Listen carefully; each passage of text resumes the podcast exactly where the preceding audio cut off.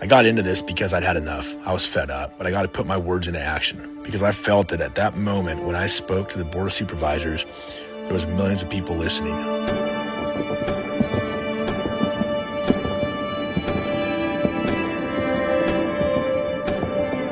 As I've sort of become a leader in this movement, I've realized that people want nothing more than to get on board to get their freedom back. If my voice gets heard and helps people, then this has all been well worth it. If my kids have a better America to live in, then this is absolutely worth it.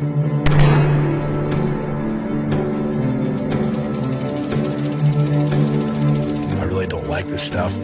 I never wanted to be part of a production or a movie or, you know, I'd rather be out in the fields fighting somebody. This is the way that we fight, if this is the way that we inspire uh, people to move forward and, and to come on board with us, you know, for the win, then I'll be here. So.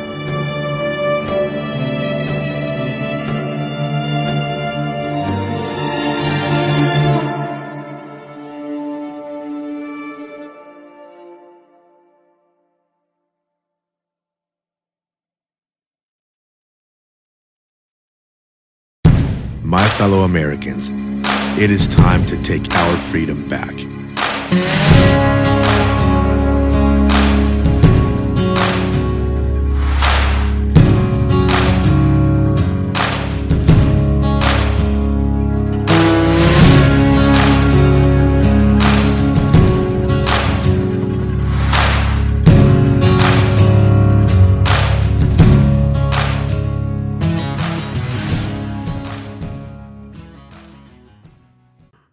You guys doing? Another beautiful day. Yeah. Another good day to be alive. It's warm out and I'm wearing a sweatshirt. Started off the day cold and I just never took it off, you know, but Too busy to take it off. I've had I just get that like way, that. you know, just get going. You know, it's fine. Sweat a little bit. We have a special guest here today, retired Major Mr. Will Ostin. And I'm so excited. I've seen your name on emails and messages, and we've been in contact. We've been working so closely over the last, you know, six months. And Yeah, man. Now I'm like, dude, we get to meet in person, and I'm excited to This is ask you to pick your brain and uh, to see what you've been doing and then how uh, how what we've been doing kind of ties into that. So Absolutely. So we're excited to have you. Thanks for coming. Uh, thanks, brother. It's great to be here in person. Good deal. First time to the North State. No, I've been here before, but it's been years, like Yeah. pre-military, so probably like 15 years ago. Okay. So Yeah. so where's home for you originally? Uh, I grew up in Connecticut, right outside New York City. My dad was in Manhattan on 9/11. He worked there over 12 Oh, wow. years. Okay. So don't hold it against me. I'm a Yankee Northern. Yeah, that's, that's okay. We won't. We're not sure what we are out here. We, you we know, welcome all, you welcome all kinds in Northern California. Yeah. I, I live in I live in South Carolina now, and they can tell. I don't really have a strong New York accent, but they can tell I'm not from the South. Hey, Yank. And it, it instantly, I can tell they're like, we don't, we're not sure about this guy. Isn't that funny? How, Where are you from? Yeah. oh no, they- they have a special code of how they know. Yeah. They, they just know. Yeah. You know. So tell us a little bit about yourself uh, for the viewers out there. Yep. Tell us uh, a little bit about your background, what you're doing now, what you're going to be doing here in the future. Yeah, so um, I'll talk about uh, why I joined and then Arc of Justice, if that's okay. Absolutely. Um, so when 9-11 happened, I had just gotten married uh, in July of that year. And so everybody was telling me, don't join the wars because they'll be over with by the time you get through boot camp. Yeah. Because, you know, the Gulf War, which was over in a couple months, Sure. that, that was the template. So I ended up going to law school at Pepperdine in Malibu. And uh, A real crappy place. yeah, somebody's got to suffer there in law school. And of course, like the war is not over. 2003, we invade Iraq. And then uh, Pat Tillman was killed in action in 2004. And that, that was the watershed moment for me because I was like, okay, you know, I'm a young man. I'm here in Malibu, living the good life, have enjoyed all the blessings of liberty. And then this guy gave up a $3.2 million contract to join the Army Rangers for $20,000 a year. So I'm like, what am I doing? So I was, I was convicted and I decided as soon as I graduate from law school, I'm going to join the Army. And so that's what I did. So joined the Army JAG Corps. I actually uh, did apply to the Marine Corps. I know you're a Marine Corps veteran. Yeah. And they were like, we don't have any slots. And I was like, what? Yeah. So I think I just couldn't do enough pull-ups or something. Sure. but um, but I but I joined and I only intended to serve for three years. But I loved being a soldier Sure. and uh, I didn't really care so much about getting into the courtroom. A lot of Army JAGs join because you get to become a federal prosecutor ri- right away. They mm-hmm. throw you in instead of making you wait for five years. But I wanted to go to war, and so I did get to. Like within a year, I was with 10th Mountain Division Light Infantry in Baghdad. Served as an operational international law attorney there. Fast forward, I got selected to be a Special Forces JAG uh, in Kandahar, Afghanistan, and that's where I was exposed to something called an environmental toxin, and it triggered a really nasty autoimmune illness that went undiagnosed for several years. So again, and I'm going over a lot of stuff here, but I want to talk about No, we're listening. in This is great. podcast. So uh, in 2016, uh, I broke out four different times in like leprous skin lesions all over my body, some of the most sensitive places. So uh, the doctors originally thought I had AIDS because it was like that bad, looked that bad. I went to a specialist who had studied Middle Eastern born illnesses, and he took one look at all the lesions, and he said, "You have Behçet's disease." I'd never heard of that. Yeah. Um, so it's basically a blood-based rheumatological disorder that causes like all kinds of just terrible, terrible symptoms. So I was supposed to deploy for a third time with um, 4th Infantry Division from Colorado, but instead the Army sent me to Walter Reed, uh, Fort Belvoir, like hospitals to get treatment, and that's where the Arc story, Arc Justice story begins, gentlemen, because um, I went to uh, get treatment at Johns Hopkins as well, and a new bureaucratic agency had been created by Congress on January 1st, 2018, called Defense Health Agency. And I was diagnosed with Behçet's disease on January 2nd of 2018. Uh, Let let me ask Yeah, yeah. One, one thing real quick before Yeah, I forget. So Please th- do. Is it a disease that was pre-existing and was just sparked by something that happened in Afghanistan, or No. something that you? Yeah, acquired? no, not at all. That's a great question. So no, I was exposed to something in Afghanistan, an environmental toxin that that gave me Mm-hmm. The that disease. that. So either like the burn pits there, Sure. you know, or goat bad goat stew, you know, tea with the travel, Sure. you know, whatever. They don't know. Sure. Um, but wasn't pre-existing. Um, I was a very healthy military elite athlete before Sure. that. So, and uh, all right, so met with this Defense Health Agency bureaucrat, and I was supposed to get up to a year to get treatment and get healthy. And she kicked me out right away, started the process. So I went to meet with her. I'm like, hey, I'm a JAG attorney. Like, I know I'm supposed to get up to a year. And, uh, you know, so she looked at me and she's like, no, you've, you've had three years. I'm like, no, check it out in your system. So she did. And she goes, oh, you're right. You haven't had up to a year. I made a math mistake. So I'm like, great, then disenroll me.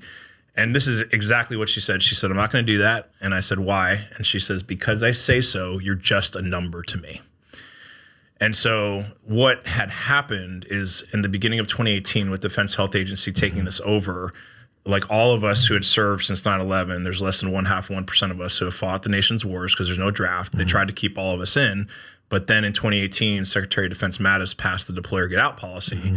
And that said, if you're not healthy with anything with up to a year to deploy, Which they've been trying to do that out for a long time. trying to do it for a long time. Yeah. So I'm not going to get into like the veracity or the wisdom of that policy. Like I understand what they're doing, but they Defense Health Agency weaponized it. So now from like George Washington's Continental Army 1775 up until mm-hmm. 2018, so 245 years of unbroken military tradition, mm-hmm. wounded warriors were managed by military commanders. So then in 2018, now we have civilian bureaucrats from Defense Health Agency. Mm-hmm. And so that I was the tip of the spear for that. They don't care about us. You know, military commander, what does he do? He a good one cares about his troopers. sure. You know, Defense Health Agency medical bureaucrats, they don't give a damn about us. So I was kind of the tip of the spear for that. I fought for 20 months and lost my battle, you know, to to fight for that year to get healthy and stay on active duty. And so I just realized at the end of that, okay, if they're doing this to me as a JAG Corps major who had served as a general's aide for three different generals, graduated from a tier one law school, and had a special ops background, what are they doing to the 19 year old private? Sure. he has no hope. so that's why I founded Arc of Justice as a nonprofit organization. Uh, so we launched on Veterans Day 2019. Uh, Shannon Bream, Fox News at Night, uh, she'd allowed us to launch nationally on her show. And since then, I've represented 52 clients, all pro bono, who have gone through what I've gone through.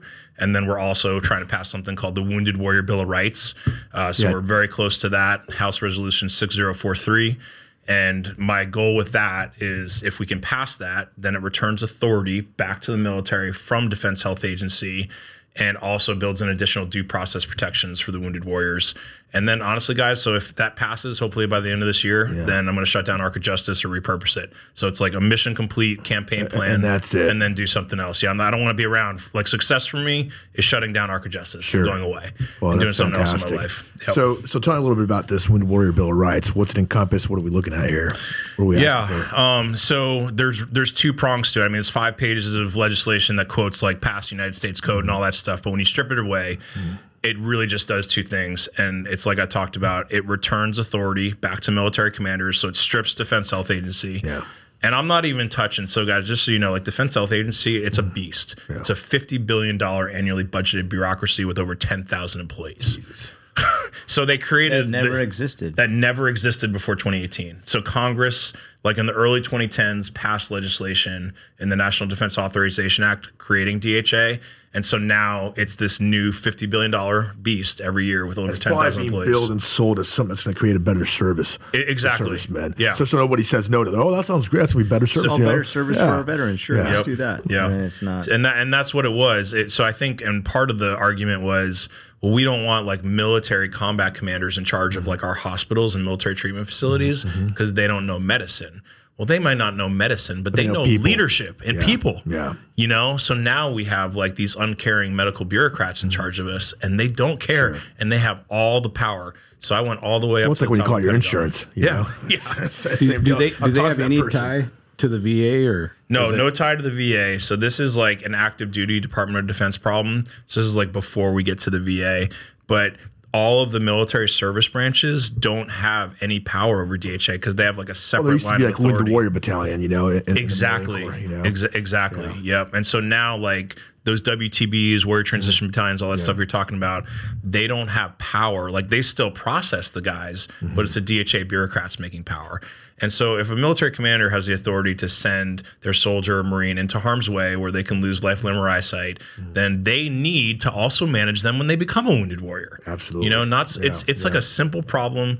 So that's what we're trying to fix with the authority thing, and then also just build in additional due process protections because there's so many great leaders in the military, but you do occasionally get that like one bad leader, that toxic leader, you know. Mm-hmm. And so if a soldier or wounded warrior does get that person, then they still have additional due process protections. So. Sure.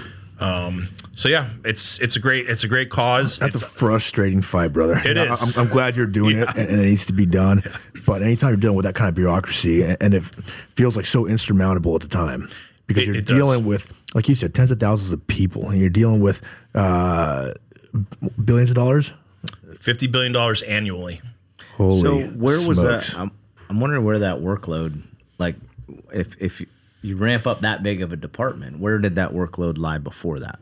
Do you, can you talk the, to that? on the military services? So, so they were. So they- the, the the military services like had the programs, you know, like what he's talking about, the Warrior Transition Battalion, you know, it they already just like did it, you know, and then it all got taken away from them. so there was job loss on that side of things too. it, it wasn't necessarily job No, loss. It was what- just take something off the plate of the active duty folks. what, what they were doing is pulling it from different MOSs, you know. Yeah. So I have a buddy who was a battalion commander with with the Warrior Battalion on the East Coast, and then they have the West Coast Battalion as well. And you know, we've always said Marines take care of Marines, soldiers take care of soldiers, you know, Exactly. and and so on and so forth. You know, I mean, who knows the system better? Who knows that person better? They've brought them up, they've raised them, they've taken care of them, they fought with them.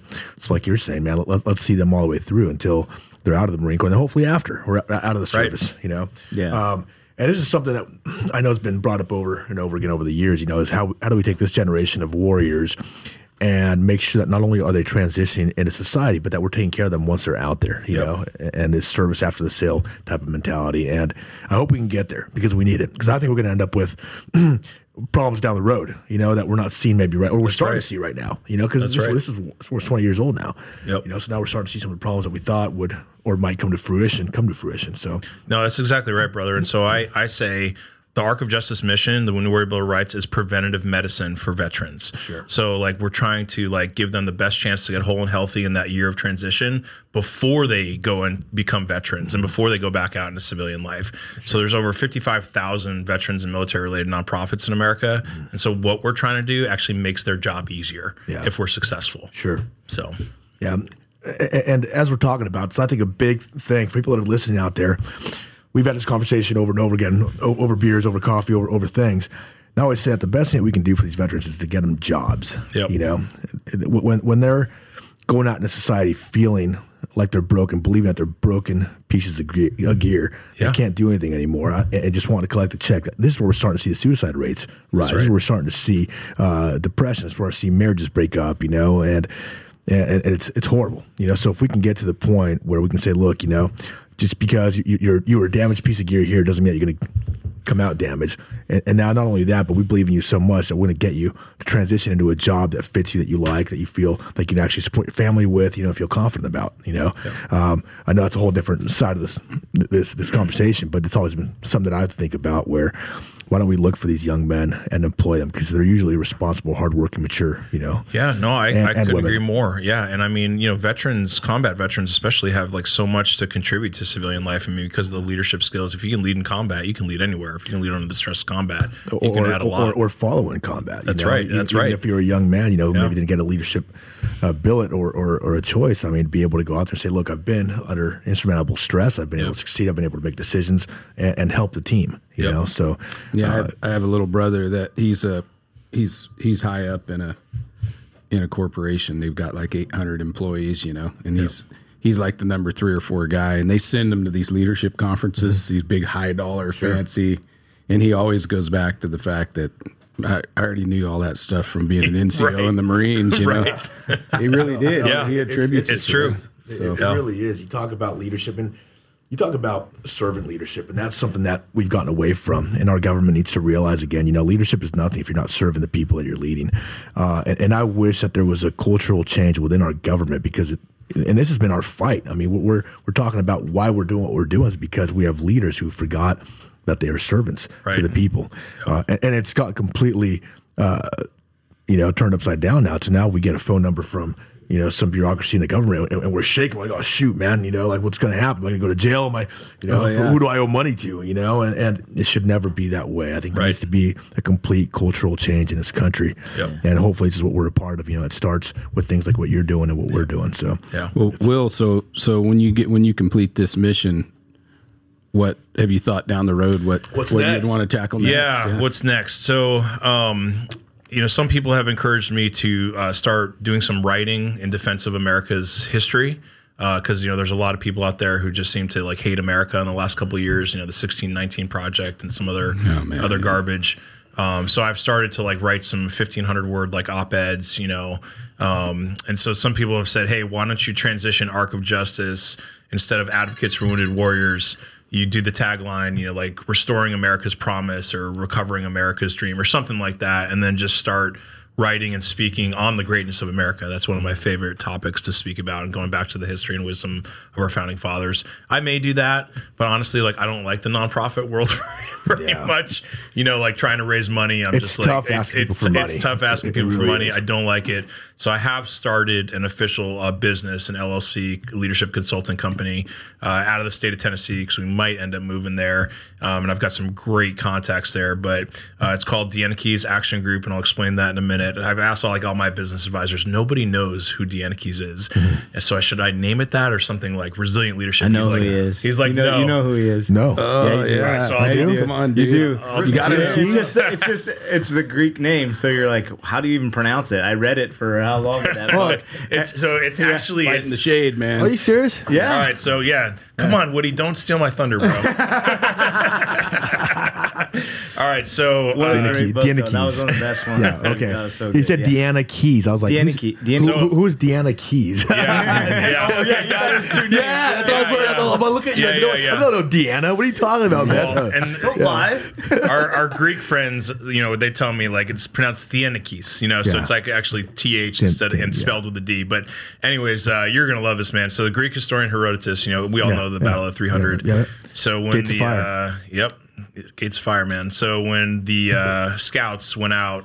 Uh, from the 300 and they came back they said hey you guys got to retreat because the persian archers are so numerous that their arrows are going to block out the sun and so theanikes was the one who said Mm, yeah. good then we'll Yeah. fight in the shade Yeah. so Herodotus says he's the bravest of the th- 300, even more so than Leonidas. You know, he records that. So I was like, all right, if I'm going to start a leadership consulting firm, I want to take on clients who feel overwhelmed, you know, whether it's in their business or I mean, that's why I took on RWB, you know, because you guys were getting bullied Sure. by the FPPC and We're fighting in the shade, man. You're fighting in the shade. And so, so my, you know, and I've got some very, very, you know, wealthy and successful guys advising me and they're like, keep the name. The name once they hear the story, the name says everything Yeah. about what your leadership So, consulting so is. not Deanna Keys. no, thank you. No. Got it. I'm looking at you like, dude. together, dude. What are you talking about, man? He's like, you know, I'm like, I don't know Deanna. no, that's, that's, that's fantastic. No, there's no So- so Deanna. I, I do want to touch on something for a second because you, you talked about this briefly about th- this hatred of America in our history. yeah. You know, and why that's been propagated, why it continues to be propagated, not only in the media, and we can blame the media all we want, but now we just know who they are, you know, but Yep. but in our schools, you know, Right. from a time where kids Right. are old enough to open a book, they're, they're Right. being bombarded by this anti-American sentiment. Yeah. Your history is bad. You know, founding fathers are bad. You know, Columbus these, is these, bad. These ideas are Everybody's bad. bad, Everybody's bad. Yep. So, number one, can we change that, and how, how, how do we change it? You know, I mean, is it something that we can actually change? And I think yes, I think we can. Yeah. You know, I, I think we start getting historians who, who are writing true history, you Mm-hmm. know, and who are unapologetic about our history. Yep. You know, and I think that's really important too. I mean, there's I've talked about. Howard Zinn before, and how I used to read a lot of Howard Zinn. He- Yeah. he's a communist, you know, and terrible. you know. But I was always fascinated with the way that he wrote and the way that he, you know, he, he approached Yes. hi- history. You know, He's Actually- a great storyteller. he is. You know, I actually Yep. went and saw him speak, you know, and no, I was not no young communist or young socialist, you know, but but I was kind of fascinated with the guy, you know. Yep. And I learned a lot about how I wanted to approach history based on what, what he was saying. Yeah. You know, um, so you have these people that have sort of hijacked the curriculum in schools Yep. and, and the entire educational system. How do we take that back? How do we say, hey, look, we're just as smart, just as articulate. Um, we, we can show you why the, these evils were necessary. No, Yeah. no, we're not going to say no, that was never committed. Sure, but this is where we are now, and this is why we're here now because of things that happened. How, Well, how do we? And and the whole point of you know you can't apply modern day political correctness No. to what was going on 300 years ago when it that's was critical normal thinking, across right? the world. You know what I mean? Yeah, I mean, I'll throw my five cents in on why I think the pendulum's going to swing the other way because um, this leftist woke garbage um, has been has hijacked everything from art, music, the media, the entertainment, you name it, and and people naturally want to rebel against people that tell you how to think and how to live and every control every aspect of your life. So it's just a it's a natural rebellion against this totalitarian crap that they're cramming down our throat everywhere you turn, everywhere you go, and that's why I think the pendulum is going to swing the other well, way. and I, I'm just a little bit older than you guys, just old enough to remember uh, Jimmy Carter. And when that four years, I was a kid, so he got elected when I was 10 years old, and uh, it was funny because we took a the teacher took like a little fake election in the class, you know, and I came home from there and I said, "Yeah, so the teacher told me about the candidates, so I voted for Jimmy Carter today." And my dad's like, "What?" Yeah. But anyway, so but anyway, those four that the 70s and then capping it off with Jimmy Carter, I, I was too young to really understand it until you contrasted it to when Ronald Reagan came in. So that was my freshman year of high school. Within a year or two, you saw people like getting patriotic again. Oh, yeah. You know what I mean? Oh, Feeling yeah. good. I mean, because Carter at the end there, we they Iran had our hostages. He was just And the Reagan was down at you every know, turn. came into office. yeah, we- and Reagan really, really back. turned us around, and, and I think we're we're coming to a point where people are are really ready for something like that. People are again. tired of being told how to think and how to act and how to Well, and they- every aspect of your life. Like, I mean, you can't do anything. You have to think about what you say and how you say it. And I can't say this and I can't do this and I can't. I mean, it's it's insane. People Yeah. are going to rebel against this. You know, One, you can see the crumbling of the what the woke culture is doing. I, I mean, you've probably read into some of the falls of civilizations when they get off track on the sexual mortality or mm-hmm. morality Sure. piece, and then you, you now we're even confusing gender. It's like, well, we don't even stay on this earth if we're going to have two guys always together. We still we don't have babies that way. So mm-hmm. people are just I think to to speak to what you're saying, you know, but it that's where the make or break also for American culture. You Well, and they're asking it- us to believe history. They're to asking us to believe make believe stuff. Like Yeah, even exactly. more than two guys together, they're trying to tell us, you know, hey, there's seventy something genders, and well, seventy And we're supposed to genders, and that swallow a it. guy can have even have a child now. Yeah. So people are just really got their eyebrows up and going, No, wait, and- wait a second, you're the same And- person and telling me I should in, think in, like in defense this, and of it the doesn't work. in defense of the gay community because it's a community that that I. I don't have a problem with at all. I, I, I, I, I- have friend, I have friends that are gay. I have friends who are very conservative, good, good, patriotic people that Sure, have fought yeah, for this yeah. country who are I wasn't pointing at you, you know. no, you know who, who are gay and are fantastic patriots, you know. So I'm not going to speak out against them because I love those people. Um, but we're dealing with something completely different now. We're talking about you know mutilating kids because they decided one day, hey, I want to be a girl, I want to be a boy. I'm like, look, listen, And that's more you make those make those it, yeah. decisions when, when you're when you're older. Make those kinds of choices when you're mature enough to make those kinds of decisions. But we have parents and what I call child abuse, you know, allowing their kids to do these kinds of things. That's that's an issue. Well, in a state trying to pull that decision. And when they're from going to parents. School and they're being taught these things, absolutely. Well, Yeah. and get a even the homosexuality part that doesn't that shouldn't be being taught to kids as normal. That's up to the parents if they want to teach that. Schools should not be teaching that any of that sexuality stuff. Well, the thing, the thing is, you're going to learn that in school anyway. I mean, every school has. Like, I- I'm not going to name names, but we knew who the gay guy was in school, and it wasn't a problem. Like it was just like you, you just know. So I don't think those are things that you learn in the classroom. You're going to learn them in school by being around other kids and other people anyway. Yeah. You know, school being a microcosm of society, you're gonna you're gonna be exposed to those things on the playground, whether it's in a classroom or not.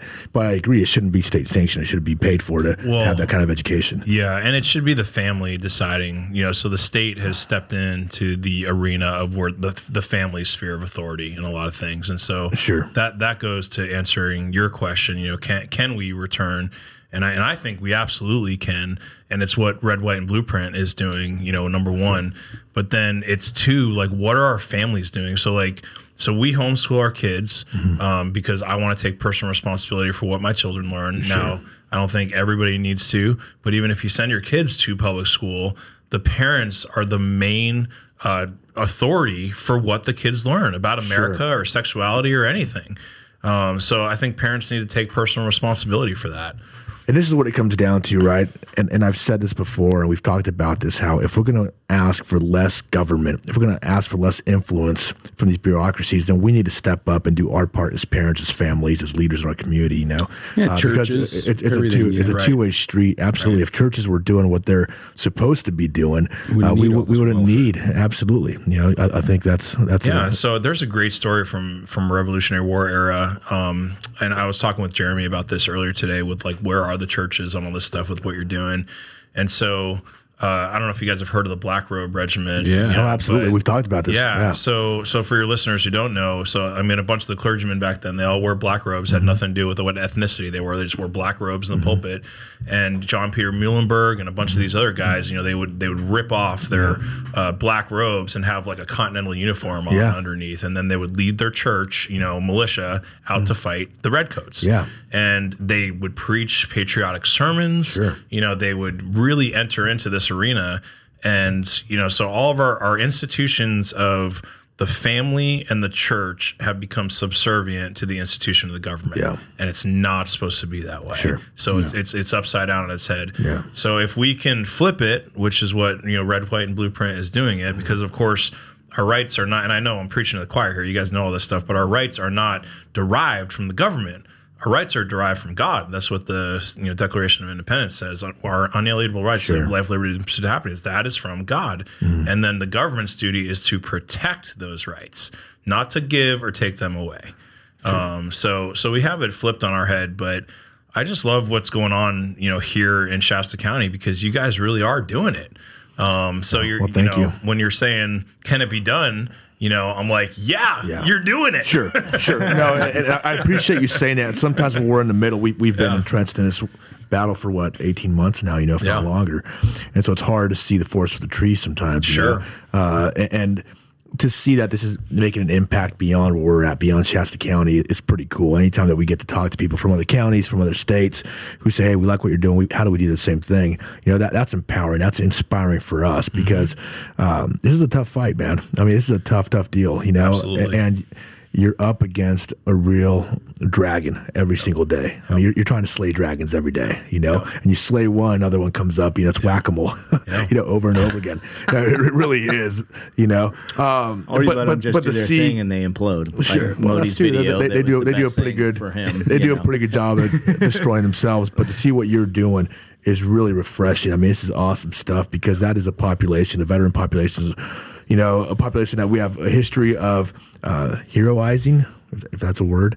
But we also have a history of ignoring them as well. You know, because Right. I think sometimes veterans are seen as heroes. We figure, oh well, they can take care of themselves. You know, Right. they're these superheroes that that that have no no no faults, that have no uh, no obstacles to overcome on their own personally, you know. But but indeed they do, you know. Yeah. No, that's a great point. I'll make a confession here. You know, when I was really young and my dad, like I said, was working in New York City and I would go in there at, you know, age 15, 16, and I would see like all these homeless veterans and I judged them, Yeah. you know, as a young man. I'd be like, well, you were in the military, like pull yourself up by your bootstraps, you know? But now that I'm like on the other side of it and I'm a disabled veteran and mm-hmm. like being mistreated and then I'm like not healthy enough to consistently work, you know, I go when I can, Sure. making $20,000 a year off of VA pension. It's not Sure. enough to raise a family of four, not VA pension, VA disability payments. yeah. I'm like, wow, okay, I understand why those guys can end up on the street. You Mm-hmm. Yeah. know, like we need to do better for them. Um, so you're exactly right. So, like I said, Arc of Justice, preventative medicine, you know, trying to like alleviate the 22 per day of suicides and the homeless veterans epidemic.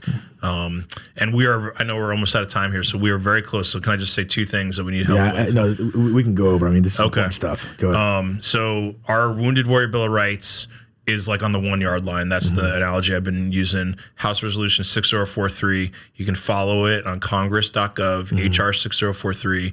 I would just ask that your listeners would contact their congressmen and senators, and it takes like two minutes. Just mm-hmm. Google them and say, I support the Wounded Warrior Bill of Rights. I want you to become a co-sponsor, and I'm hoping for like a groundswell movement so we get no HR friction. six zero four three. Yes, You hear that, Doug Lamalfa? Yep. You get it? exactly.